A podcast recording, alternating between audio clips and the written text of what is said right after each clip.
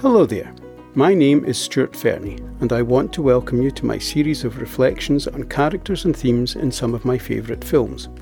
I will also present thoughts on a handful of literary works, and there may be the odd vaguely philosophical piece as well. On this occasion, I'm going to discuss the film noir elements of Night Moves, a film frequently described as neo noir, and how central character Harry Moseby fits as an existential hero. Night Moves presents a tale of LA based private investigator Harry Moseby and his relatively straightforward search for Delly, a 16 year old runaway missing for two weeks who is the daughter of a former actress. However, complications and repercussions abound when, having found the girl and returned her to her mother, Harry learns Delly has been killed in a freak accident on a film set, and he feels compelled to investigate the circumstances of her death, unearthing deception, theft, and murder in the process.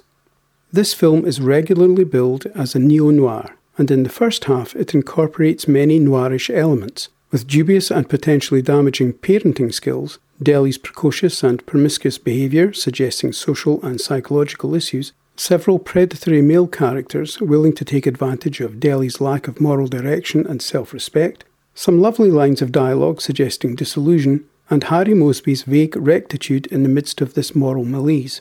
In the second half, there are considerably more obvious noir elements as we are introduced to deceit, theft, and murder. That said, until toward the end of the film, it doesn't really play like a film noir, in that, despite events, circumstances, and occasional lines of dialogue, the general atmosphere or mood is not especially downbeat or pessimistic. And if Harry Moseby is a central character in a film noir, he doesn't seem to know it. Most film noir detectives display a knowing understanding of character and plot, and exercise a degree of control through that understanding gained by hard won and sometimes bitter experience. Harry Moseby is buffeted on a sea of events and is pushed by the tide to make discoveries and connections rather than uncover them by intelligence, reason, or perception. He is curiously idealistic and sensitive, while virtually all around him are tainted by selfishness or disillusion. Yet they remain relatively positive and seem willing to adapt to their circumstances in order to make the best of their lot, though this may lead to disharmony, conflict, and perhaps even criminality. Harry holds on to integrity and a desire to help others by disentangling the complexity of their lives and providing some beneficial understanding, clarification, and a possible way forward.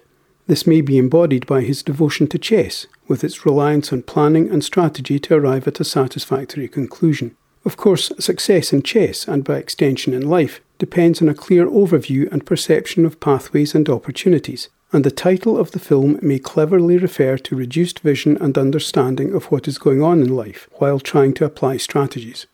In short, Harry seeks order in life, even though ultimately it may be random and unfathomable. We may engage with the characters, their relationships, and themes of social morality, but the storyline in the first half unfurls at a fairly leisurely pace, and there is little real drama or sense of urgency and peril.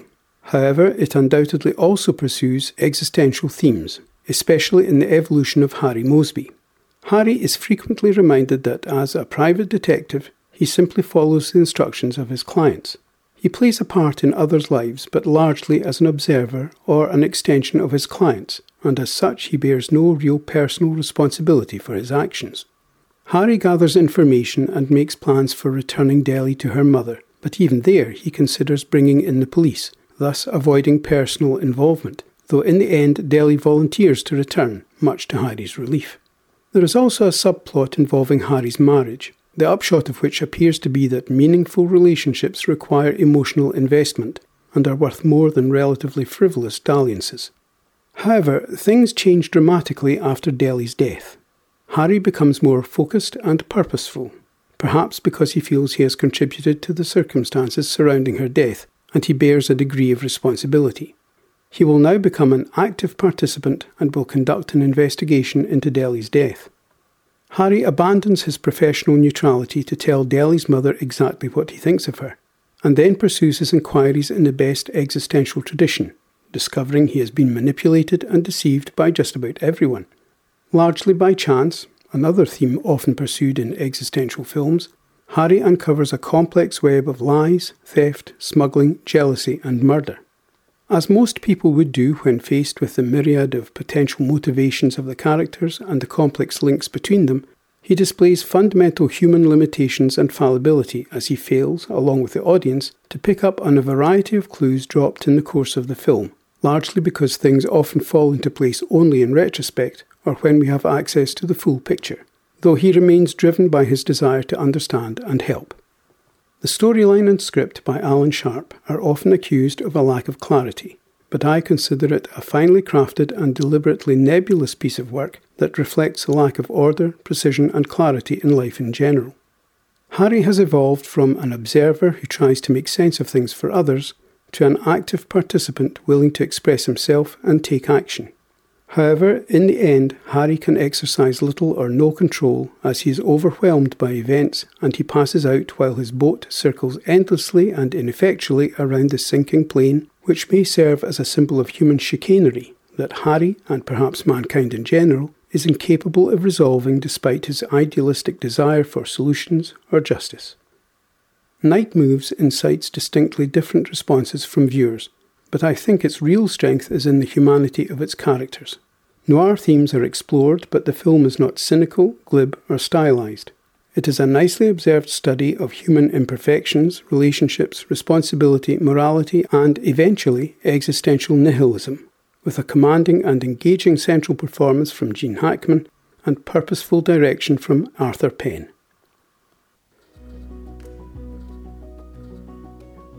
My thanks for taking the time to listen to this podcast. I hope you found it of some value. Please join me again soon for discussion of more films and books.